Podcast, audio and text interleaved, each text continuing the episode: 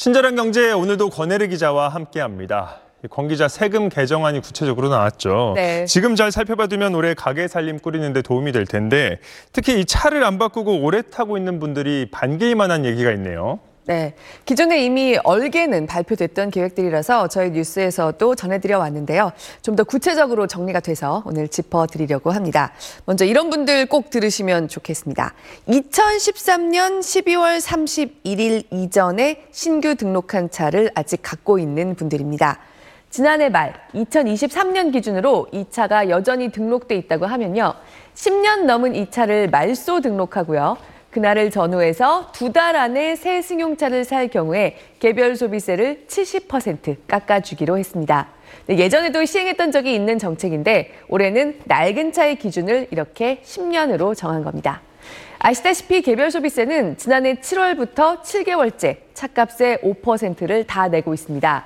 그전에는 2018년 이후로 자동차 개별 소비세를 5%까지 다 받은 적이 2020년 1월과 2월 딱 두 달밖에 없었기 때문에요. 이 5%가 부담스럽게 느껴진다는 얘기가 많습니다. 그런데 한 차를 10년 넘게 타다가 올해 혹시 새 차를 알아보신다고 하면 개소세를 1.5%만 내면 되는 겁니다. 게다가 자동차 개별 소비세는 그게 다가 아니죠. 차를 살 때 또 내는 교육세, 부가가치세, 지방세인 취득세 같은 세목들까지 모두 연동돼 있는 세금이기 때문에 개소세가 1.5%로 확 낮아지면 차를 살 때 내야 하는 전체 금액이 사실상 그것보다 더 줄어드는 효과가 있습니다. 그래서 할인 금액이 얼마나 되냐 이게 궁금하신 분들 계실 텐데 네. 계산도 해보셨죠? 네.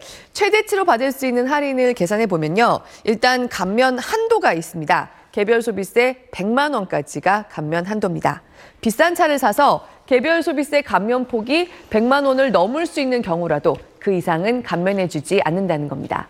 그러니까 자연스럽게 개별 소비세에 30%를 붙이는 교육세와 거기까지 차값에 붙인 데서 10%를 또 더하는 부가세 감면 한도도 각각 30만 원과 13만 원까지로 정해집니다. 그래서 국세는 최대 143만 원 정도의 할인 효과가 나올 수 있겠습니다. 일단 정부는 이렇게 낡은 차를 바꿀 경우에 혜택을 줄 기한을 올해 말까지로 잡았는데요.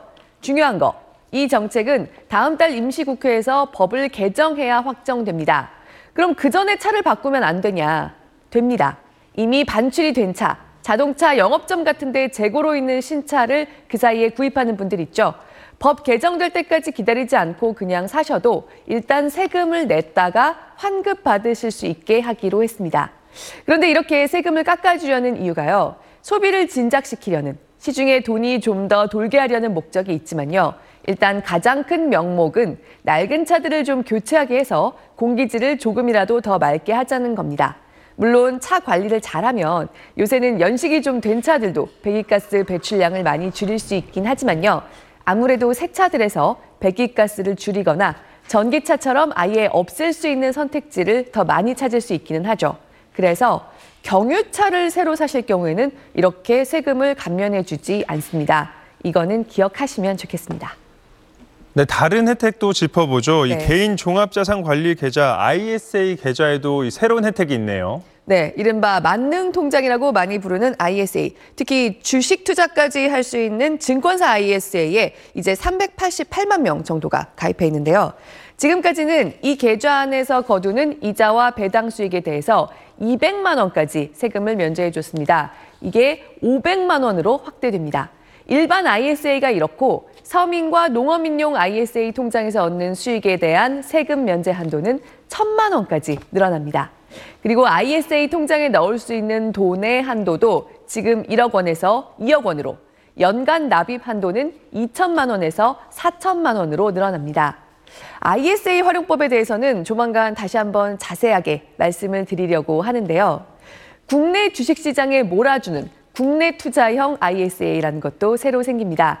여기에는 지금까지는 ISA에 가입하고 싶어도 가입할 수 없었던 돈이 좀 많은 분들, 이자와 배당 소득을 해마다 2천만 원 넘게 내는 분들도 가입할 수 있게 됩니다.